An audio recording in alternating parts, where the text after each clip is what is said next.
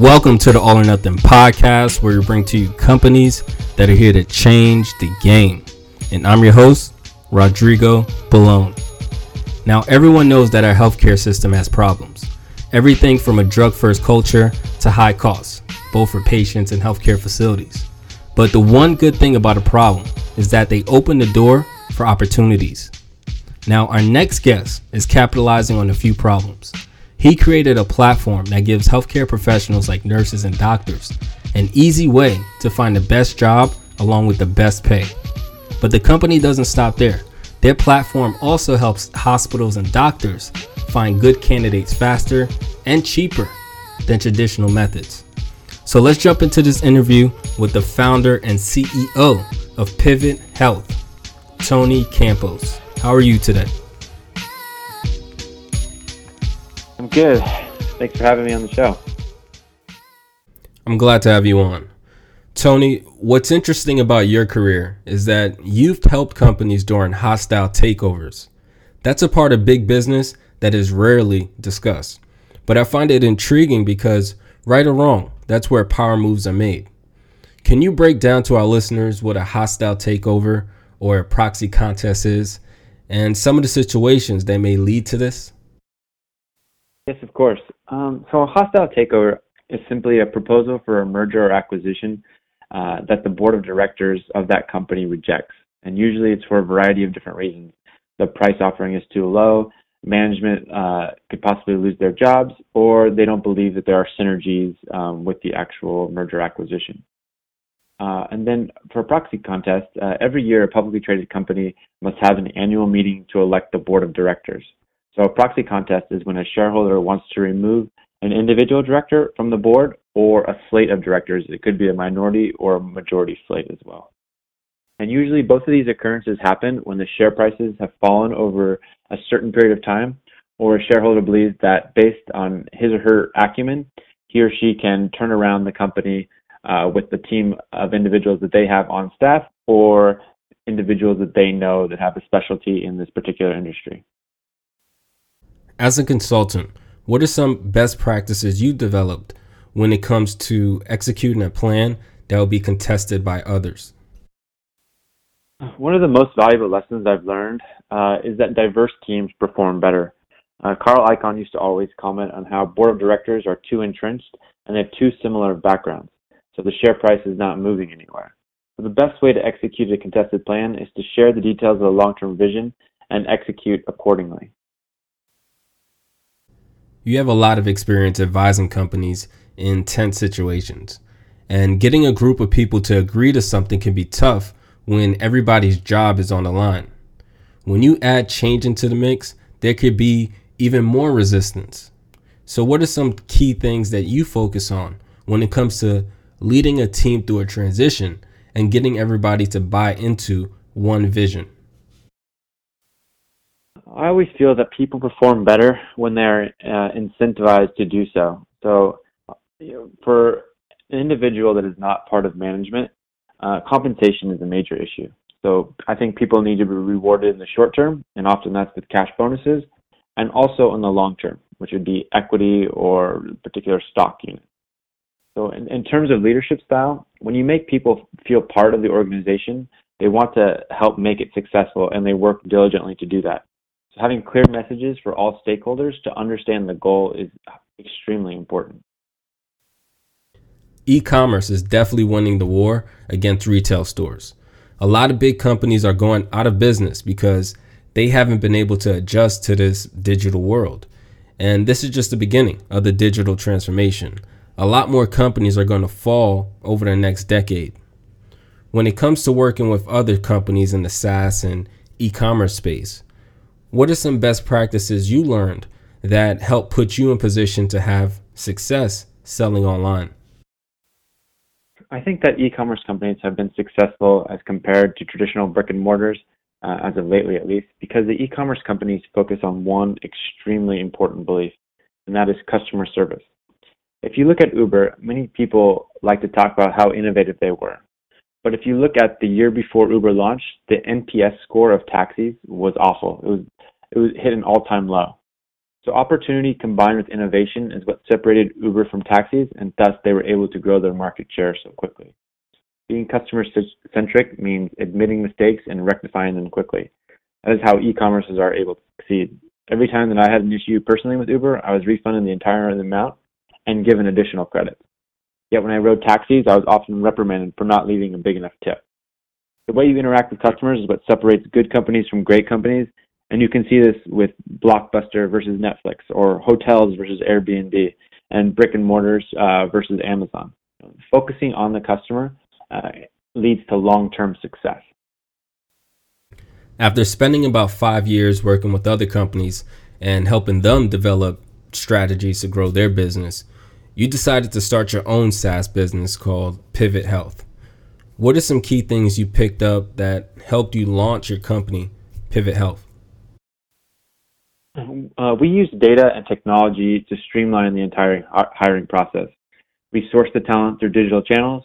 We verify the candidate, which is called uh, primary source verification, through our technology partner in less than four days. The current industry standard is 15, and it's normally a manual process.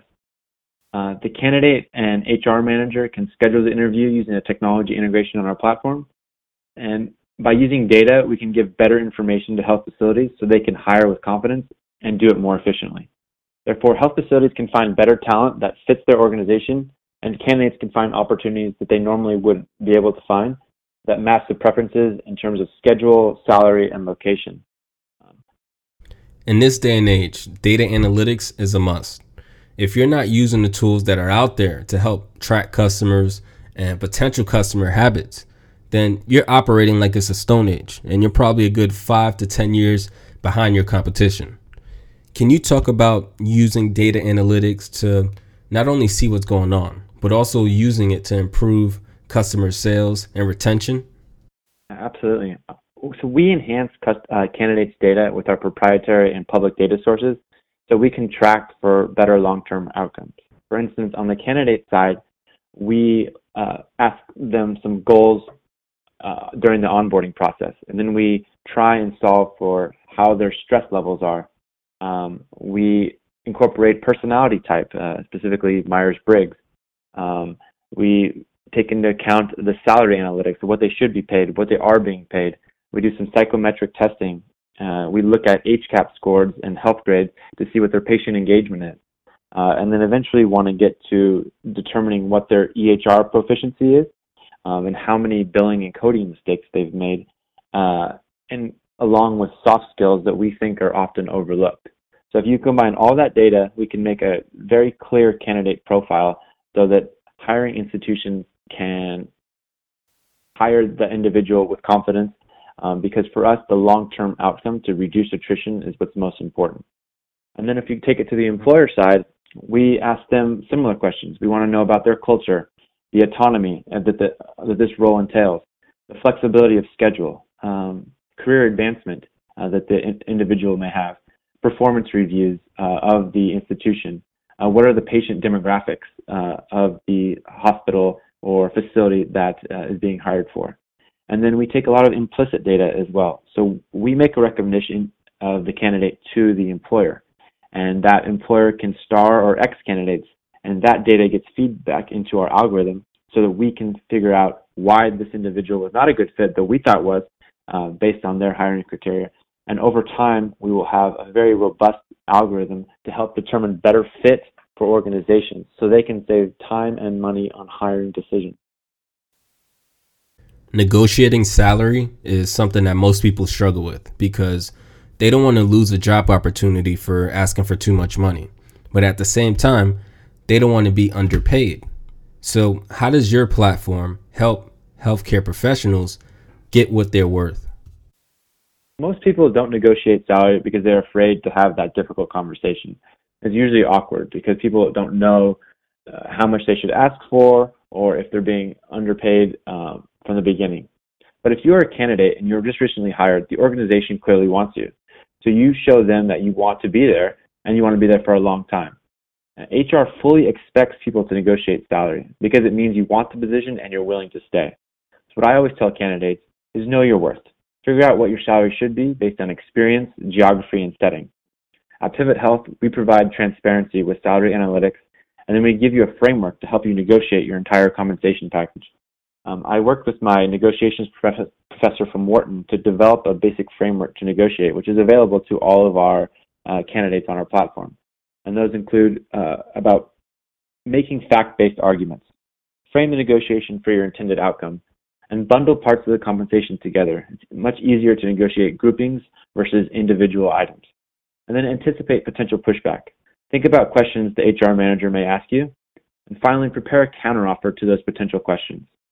We want to increase transparency for nursing salaries. Almost every industry has a benchmark, but after thorough research, we hardly found any statistically significant data that is grouped by location, experience, and setting. Thus, we're hoping to change this so that those that are doing the work, particularly the nurses, get paid what they should be, and then we provide the framework to help them achieve that. The topic of women getting equal pay has been an issue for the last 50 years, but the conversation of minorities getting underpaid isn't in the conversation much. Can you talk about how Pivot Health is helping change that and close that pay gap? So Pivot Health found that uh, Latinx, uh, American, African American, and Native American get paid about 15 to 20 percent less as compared to their non-minority counterparts. And we believe that these underrepresented groups are crucially important to patient outcomes. So right now, the African American population, based on the last census, is about 13.3 percent. Yet they only represent about 9 percent of all nurses. Um, if you look at the Latinx population, uh, it's about 17.6%, and only about 4% of the nursing population are Latinx. And the Native American population the, is currently about 1.2%, and only 0.4% of the entire nursing population is Native American. And this is crucially important because research shows that despite years of efforts to address disparities, the fact remains that certain ethnic and, ra- and racial groups in the U.S. receive lower quality health care than others and suffer from worse health, regardless of their health insurance coverage, their income, or where they live. A way to improve these patient outcomes is to have a nursing population that represents their patient population. People feel more comfortable when they're around others that look like them and thus will ask more questions about their health problems. In addition, different ethnic groups have different health problems, so matching the ethnicity of the nurses with that of the patient will help to improve health outcomes for these underrepresented groups. Uh, there's tons of research from the Robert Wood Johnson Foundation on this. Um, and there's also a report published in the Journal of Health Affairs that noted that research has, lo- has long shown that blacks and Hispanics as groups tend to receive fewer effective services such as cancer screenings and diabetes monitoring than white people do. Those are the kinds of services known to do a good job at helping people live healthier and longer lives. But it also turns out that minorities get more health tests and treatments that they've been identified as unnecessary and economically inefficient. So we believe that increasing more nurses uh, from ethnic backgrounds into the nursing workforce will help change outcomes for these underrepresented groups. The best deals are when there's a win win situation. Your platform helps both healthcare facilities and healthcare professionals. How does that mindset help you deliver the best product? I think a great product solves problems for both sides of the platform. Um, for the candidate side, uh, we empower the nurse. We provide salary data and negotiation techniques to increase the pay of nurses. We provide the candidates with a talent coach to help them improve their resumes and prep for interviews. And lastly, we take the lowest fees in the industry. So all that money saved from a traditional staffing firm is given back to the nurses by using ours. So by building a platform that is technology based, we have low overhead and can deliver a better experience and thus increase the pay of nurses. And for the employer side, we provide uh, a more efficient platform. We use data to make recommendations for HR managers so that we can hopefully lower attrition over the long run. Thus, the decision is not just gut feel anymore, but rooted in quantitative research and takes into account a holistic profile of a candidate as well as the patient population that they're serving. And we also provide primary source verification in one third of the time, so we can reduce the time to hire immensely. Currently, it takes nearly 100 days to hire a nurse, our goal is to cut that by 40% in our first year and even more as we grow. Not only are we more efficient, but we cut the fees by over 50% as compared to the incumbent staffing firms. So we save health organizations money. And through our analytics platform, we try to make take the guesswork out of hiring by making it more efficient for both candidate and employer. By doing so, we hope to reduce attrition and outcomes are better off for both nurses and the health organizations. Tony, great interview. Is there anything else you want to tell our audience before you go? I think that it's very important for um, transparency in this industry. Too often, um, a lot of wages are being suppressed, and people don't know about the fees that are taken in terms of traditional staffing.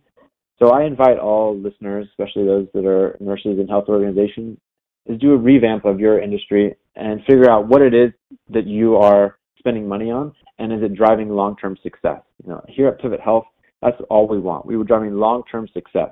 For all those listeners out there, we believe that data and technology are crucial to making decisions for hiring. Health organizations spend upwards of 50% of their entire budget on staffing or salaries. There's a lot of room for improvement. At Pivot Health, we focus on the long-term outcomes. We want health organizations to find better candidates, and we want nurses to find more opportunities and uh, and level the playing gap, level the playing field for in terms of salary. I want to thank Tony Campos, the founder and CEO of Pivot Health, for being on the show. And if you want to hear more interviews like this, follow the All or Nothing podcast on iTunes, Spotify, and Tidal. That's a wrap for this episode of All or Nothing, where we bring to you companies that are here to change the game. And I'm your host, Rodrigo Balone.